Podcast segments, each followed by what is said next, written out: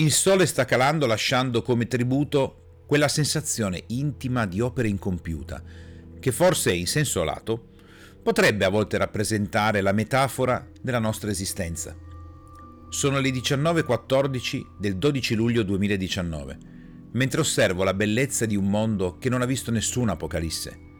Molto diverso dal luogo in cui ho avuto i Natali, una geografia devastata in cui il rosso serale del tramonto significa solo sangue, troppo sangue, per i pochi sopravvissuti.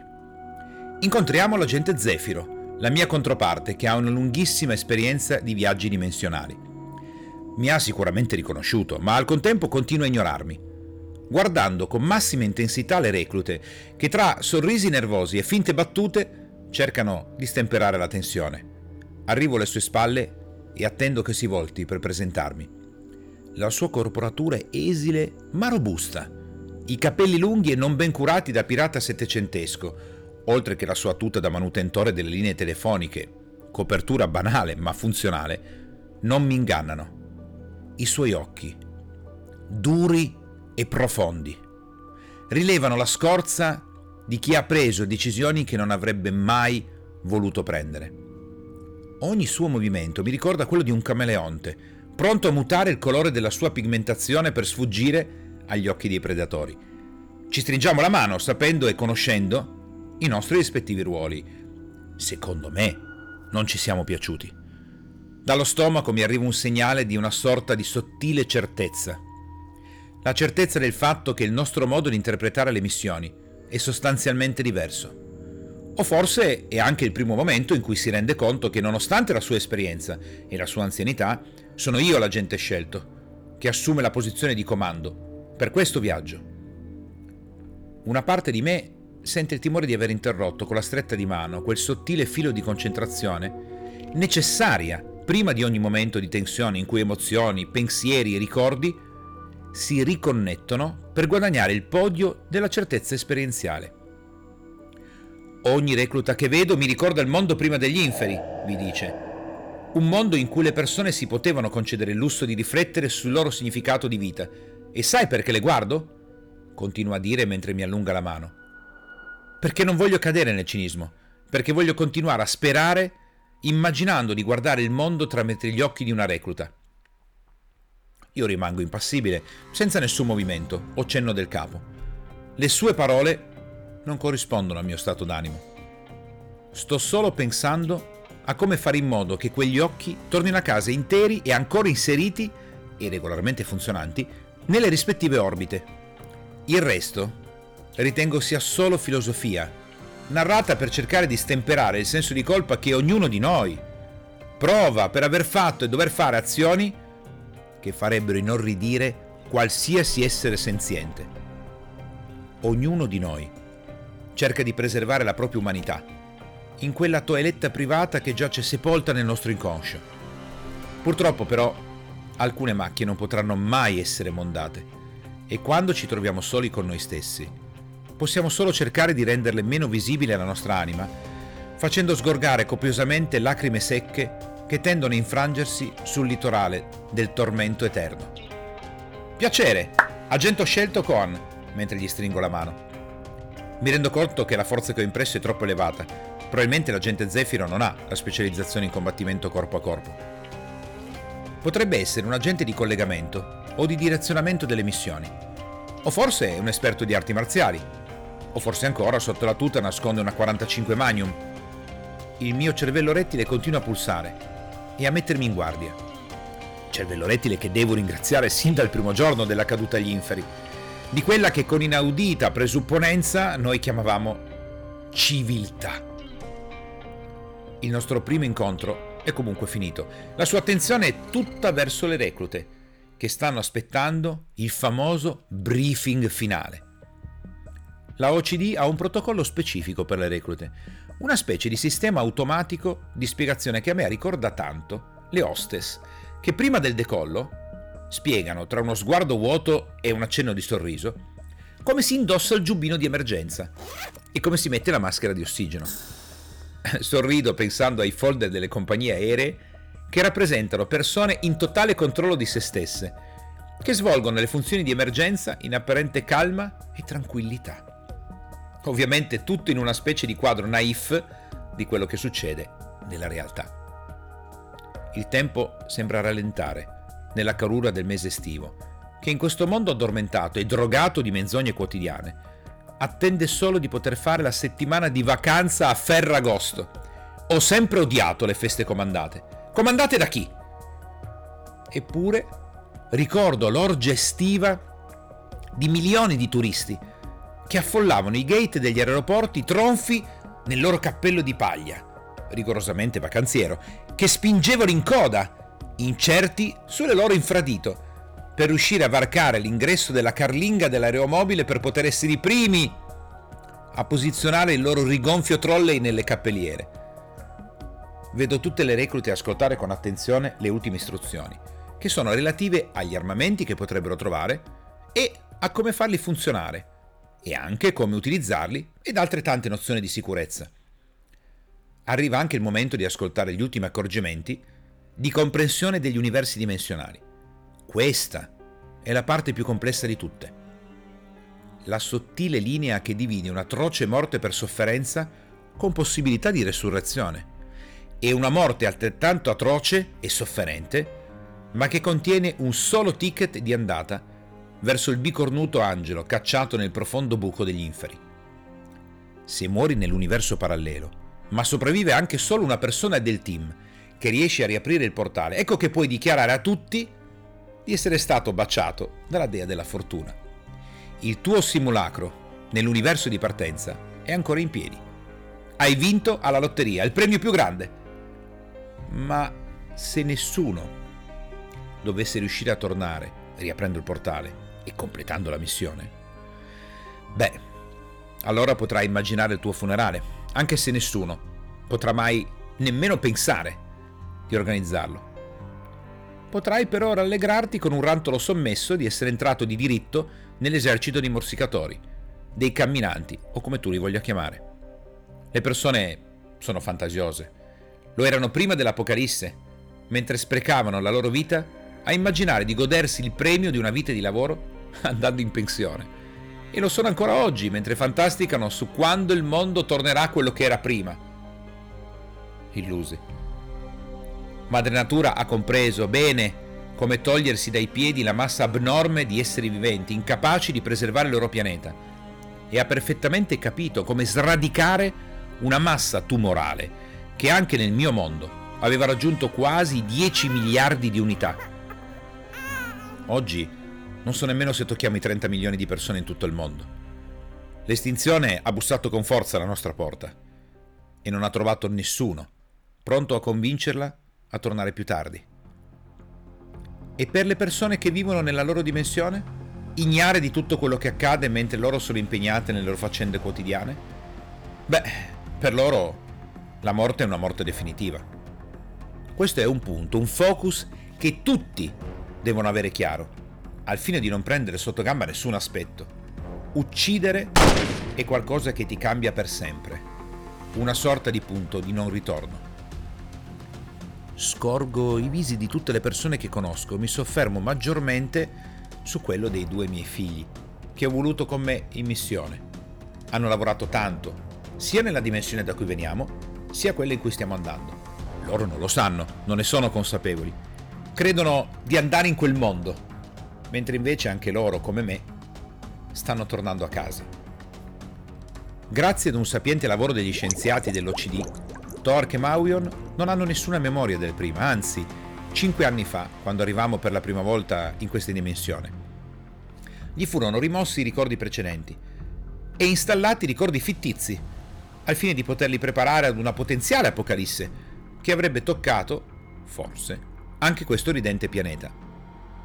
Senza però dover vivere in angoscia e ansia ogni giorno. Io so benissimo quanto costa sapere e far finta di non sapere. Voler gridare un avvertimento, ma emettere solo sospiri di pericolo. Voler svegliare le persone, ma essere obbligati a farlo con la proposizione di falsi idoli consumistici e risoluzione di problemi di inutile peso. accetti di dover parlare il linguaggio dei dormienti per poterli svegliare, sapendo però che corri il rischio di addormentarti nello stesso tentativo. La lettura del mito della caverna di Platone durante la mia adolescenza non mi è stato di monito per evitare la sofferenza che inevitabilmente accompagna chi decide di aiutare gli altri a crescere e diventare persone migliori, ma soprattutto a vedere la realtà. La luce è così accecante che molti ne rifuggono la presenza, scappando per tornare nel loro altro oscuro. Altri invece non si avvicinano nemmeno, ma cercano di eliminare con rabbia chi sta disturbando il loro fantastico castello di vanità. Non avrei mai immaginato quanto ero vicino alla realtà in ogni giorno della mia vita, sino a quando ne ebbi la certezza, venendo volare un pezzo di quadricipite sul mio parabrezza, di quello che sino a pochi secondi fa era la nostra vicina di casa. La signora dei Merletti aveva creduto di poter guarire il piccolo bambino, infetto, grazie a panni caldi e carezze sul volto. Uno strano modo per quel piccolo frugoletto di dire grazie a mammina. Gli zombie bambini sono efficaci e pericolosi come una macchina da guerra e hanno la pessima caratteristica di avere testoline piccole, difficili da sfracellare sull'asfalto con una mazza chiodata. Inoltre ti fanno esitare. Esitazione che può costare la tua vita e quella delle persone che ami. Con la perdita di memoria ho deciso quindi di risparmiare tale pena ai miei figli. Ormai le ferite di un'apocalisse sono diventate dei tatuaggi al coraggio, ma devo dire, non so se sarei in grado di sopportare la ripetizione di tale catastrofe per una seconda volta. L'incontro finisce, mentre il sole sonnecchia, preparandosi al giusto riposo. Il portale è stato mascherato dall'OCD in un furgone, malandato e senza finestrini, una specie di novello carro bestiame, pompato da steroidi agli idrocarburi. Saliamo tutti insieme e ci sediamo su delle malconce panche di legno, su cui scorgo macchie di sangue, mentre la gente Zefiro, senza proferir parola, ci getta in un buio tombale, chiudendo gli sportelli. L'oscurità, il contatto fisico di corpi sballottati dall'incedere del furgone in un improbabile vuoto dimensionale, il lezzo di sudore che fa il suo ingresso nella missione rendono quasi surreale questo passaggio. Sembra una scampagnata di adolescenti che si divertono mentre vengono trasportati da un elicottero sullo scenario di guerra. Adolescenti che nel loro immaginario riescono a vedere loro stessi come eroi vittoriosi contro un nemico malvagio. Adolescenti che torneranno a casa in posizione orizzontale, dentro un sacco nero. Sento Giuseppe, un imprenditore romano campione di arti marziali, che scherza con Massimo, anch'egli imprenditore, nonché ex paracadutista del reparto Folgore. Beh, due persone che possono risultare molto utili in azione. Le battute servono a stemperare, lo comprendo, ma io non desidero esserne attore. Mi ricordo di aver esaurito le battute pochi giorni dopo che Dio decise di prenderci a calci nel culo e vidi che il quartiere della città di Sarasota, dove vivevo in Florida negli Stati Uniti d'America, popolato da spacciatori, delinquenti, rapinatori e prostitute, realizzare la miglior difesa possibile. Nessuno si fece lo scrupolo di fracassare il cranio degli infetti e di usare gli stessi corpi per barricare le strade. La parte della popolazione che cadde sotto il ghigno della grande mietitrice furono le persone per bene, le persone ligie nel ubbidire le leggi e a seguire con fede e convinzione le indicazioni, le poche indicazioni, che giungevano dalle forze dell'ordine, dalla radio, dalla televisione e da internet. Il male sembrava poter essere battuto solo da suo fratello gemello, il terrore. Liam, Lucia e Luca sarebbero riusciti a rimanere persone? Esseri umani con un cuore o sarebbero presto diventati degli spietati killer o forse, peggio ancora, dei freddi assassini? Oppure sarebbero morti dopo qualche ora di stentata sopravvivenza cercando di salvare la mezza carcassa di un viandante intrappolato tra le fauci di famelici cadaveri dallo sguardo spento e demonizzante? Ma difficile a dirsi. Il finto furgone decise che era arrivato il momento di terminare la sua corsa forsennata. Le porte dell'inferno furono spalancate e la luce, seppur fioca, riusciva a dare un enorme fastidio. Le urla degli operatori dell'OCD sembravano solo un rigido disco rotto. Veloci, scendete, veloci! Niente altro. Sembrava una classica scena di smistamento alla discesa del treno a croce uncinata che conduceva masse di deportati in uno dei tanti campi di concentramento. Case in stato di crollo e una natura rigogliosa furono le prime immagini che vide il team di intervento. Io, ancora una volta, non sapevo se dirmi bentornato a casa oppure se cercare di ributtarmi sul furgone per poter tornare nel mondo di plastica da cui stavamo giungendo. A volte, tra la plastica, il finto, le idiozie consumistiche, le chat di Facebook dove il tuo vicino di casa ha appena postato l'update con la foto dei suoi nuovi calzini e il mondo in cui le priorità sono cambiate, sono diventate reali, ma devo dirti, faccio fatica a scegliere. Poi, come mi accade di solito, mi rendo conto che gli zombie in realtà e il conseguente crollo del sistema sono stati una grande benedizione. O forse lo sono solo per chi come me può approfittare di tutti e due gli universi. Ci aspettano due chilometri, con una salita al 30% di pendenza, immersi nei boschi che abbracciano il campo militare di Sangano. Zefiro mi aveva parlato di una camminata per cercare di raggiungere la rete e il filo spinato di protezione, per potervi penetrare, ma io rilevo che si tratta di una scalata.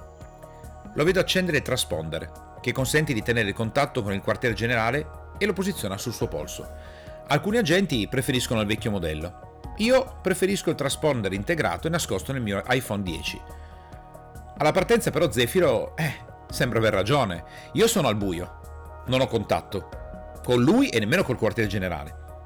Dovrò aspettare delle ore per il matching con la linea rossa di comunicazione. A volte penso seriamente che dovrei prendermi un Samsung. Poi mi pento del pensiero blasfemo e guardo il mio iPhone con ammirazione. Il quartier generale della Apple fu spazzato via insieme a tutta la Silicon Valley nell'arco di 24 ore. I grandi addessamenti umani furono i luoghi delle ecatombi, il perno della distruzione di massa. Rimaniamo quindi in contatto visivo.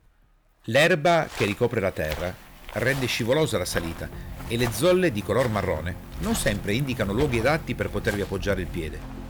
Pasquale, fresco dal rientro dell'Estonia, dove ha trovato l'amore della sua vita, arranca sotto il peso di qualche chilo di troppo accumulato con pranzi e cene pantagruelici. Ma il problema non sono solo le maniglie dell'amore, ma anche la mancanza di fiato e qualche dissesto sul battito cardiaco. Pasquale è una brava persona e si rende subito conto del fatto che la sua lentissima andatura sta facendo rallentare tutto il gruppo. La luce è sempre più fioca, la non conoscenza del territorio, l'assenza totale di armi e l'inesperienza del team sono un perfetto mix per diventare un lauto banchetto per gli zombie. Foglie secche che crepitano sotto i maldestri piedi di chi ancora non ha favorito della saliva di un mostro ringhiante e le parole di volume adatto per un bar di paese completano il quadro. Nella fase iniziale io ho l'indicazione di non intervenire, non correre in supporto. La ODC ha un modo specifico per selezionare le persone. Tutte quelle che muoiono nelle prime 12 ore non sono adatte. Fine della selezione. Qualcuno in altri tempi avrebbe detto che non è una selezione political correct. Furono le stesse persone che vennero sbranate per prime. Li guardo arrancare e penso che entro breve saremo tutti morti. Carne perfetta per i masticatori. Paidu prova ad accennare che sarebbe meglio lasciare indietro con una persona a supporto lo stesso Pasquale e fare in modo che tutto il team possa raggiungere un riparo, possa trovare delle armi, possa predisporre una strategia, prima che la pece nera avvolga i corpi ignari che avanzano sul fogliame inerme. Purtroppo viene zittito con frasi quali non lasciamo nessuno indietro e meglio stare tutti insieme. Siamo tutti morti. Non credo alle mie orecchie. Ad ogni passo il buio diventa sempre più dominante e la salita sembra non finire mai. Siamo fermi, non lenti. E soprattutto in una condizione impossibile da difendere e senza armi. Cercare di salvare tutti. Il modo per far morire tutti. Eppure sembra che questo vecchio fondamentale adagio non faccia capolino nella mente del team, ipnotizzato come un cobra dagli utai ciechi, che strimpellano con forza note musicali a orecchie che non possono sentire altro che il suono della loro paura arrancando tra sbuffi e polmoni che improvvisano un lavoro da mantice, riusciamo incredibilmente a raggiungere la vetta che ci consente di entrare nel polmone verde del Parco Nazionale, che una volta rappresentava l'oasi degli animali protetti. Grazie allo sterminio quasi totale del genere umano, ad opera di quello che può essere catalogato come il più tremendo virus che la Terra abbia mai visto, il pianeta è diventato un'enorme oasi, o se vogliamo essere più precisi, uno straordinario paradiso terrestre. Gli zombie non attaccano gli animali e gli animali non attaccano gli zombie. Una sorta di tacito accordo in cui gli uomini e le donne vive non possono apporre la loro firma. Forse la dea bendata, comunque, ha deciso di proteggerci anche se l'oscurità è terrificante. Il sentiero si snoda verso chissà quale direzione, mentre Zefiro, a dire il vero, sembra incerto se girare a destra o a sinistra, se proseguire o fermarsi. Le ore corrono inesorabili e a tutte le condizioni sfavorevoli ora si aggiunge anche una profonda stanchezza. Eppure, vi è ancora il tempo per il colpo di genio successivo. Dopo aver faticato nel trascinare a Monte Pasquale, contrito ovviamente nell'aver fatto rallentare tutto il gruppo, aveva lui stesso dimostrato subito eccellenza di pensiero e predisposizione ad aiutare tutti, a discapito della sua vita. Ora lo stesso gruppo aveva preso l'idea di dividersi per andare a cercare un qualche campo abbandonato, dei sopravvissuti o un riparo per passare la notte. Vedo di fronte a me dividersi il gruppo come un'idra a due teste colpita dalla spada di Ercole.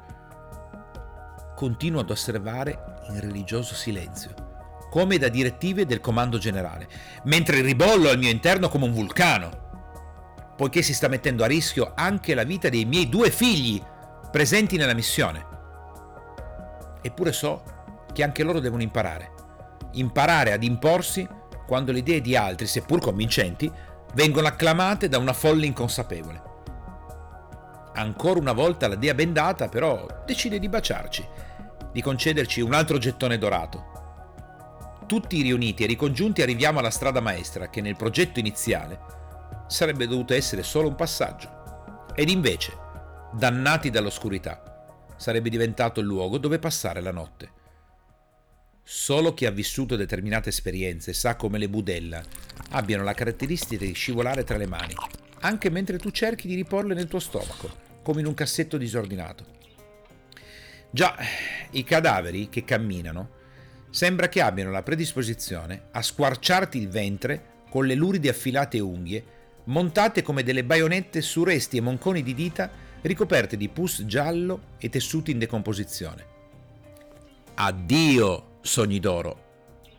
Avanziamo compatti, con mille suoni che ingigantiscono l'ansia, come se stessimo gonfiando un pallone pronto ad esplodere. Io mi tengo al centro del gruppo, in modo da avere una difesa da possibili attacchi improvvisi. So di essere indispensabile per la missione e che la mia morte significherebbe la morte di tutti. Ma questo non mi vieta di farmi sentire un vigliacco nell'usare la cintura umana come protezione da putri di corpi gonfi di gas e ricchi di liquami che fuoriescono da tutti gli orifizi. Patriaca, forte dei suoi trascorsi come scout, conduce il gruppo nell'avanzata, curandosi di tenere accanto a sé Miana, la sua fidanzata. Questo mi fa sentire maggiormente sicuro. Patriaca è esperto e non si farebbe certo cogliere alla sprovvista da uno primo zombie. Mentre mi godo questa finta sicurezza, vengo immediatamente risvegliato dalle grida di Manuela. Stanno arrivando! Sono dietro di noi! Mi giro e vedo in lontananza un camice bianco barcollante. Sicuramente non il farmacista che con solerzia si è prodigato di raggiungerci per portarci antibiotici e disinfettanti. Le urla coprono i pensieri, gli spintoni rischiano di far ruzzolare alcuni di noi lungo il pendio lenti ma inesorabili, i soliti maledetti zombie. In mezzo a questo trambusto perdo contatto con tutti, non scorgo nemmeno Zefiro. Il suo logoro impermeabile, di pelle nera, lo rende quasi invisibile nella notte. Sento la voce di Patriarca che urla di continuare ad avanzare e di sfruttare la lentezza dell'unico uomo marcio che arranca verso la nostra direzione. Non faccio in tempo a ricevere l'informazione che scorgo un altro zombie che emerge dalle rocce che ci facevano da protezione. Sento Aricor muoversi rapida, togliendosi dalla linea di morso, mentre io cerco di non finire travolto da chi sta cercando riparo. Cristo, non si vede niente!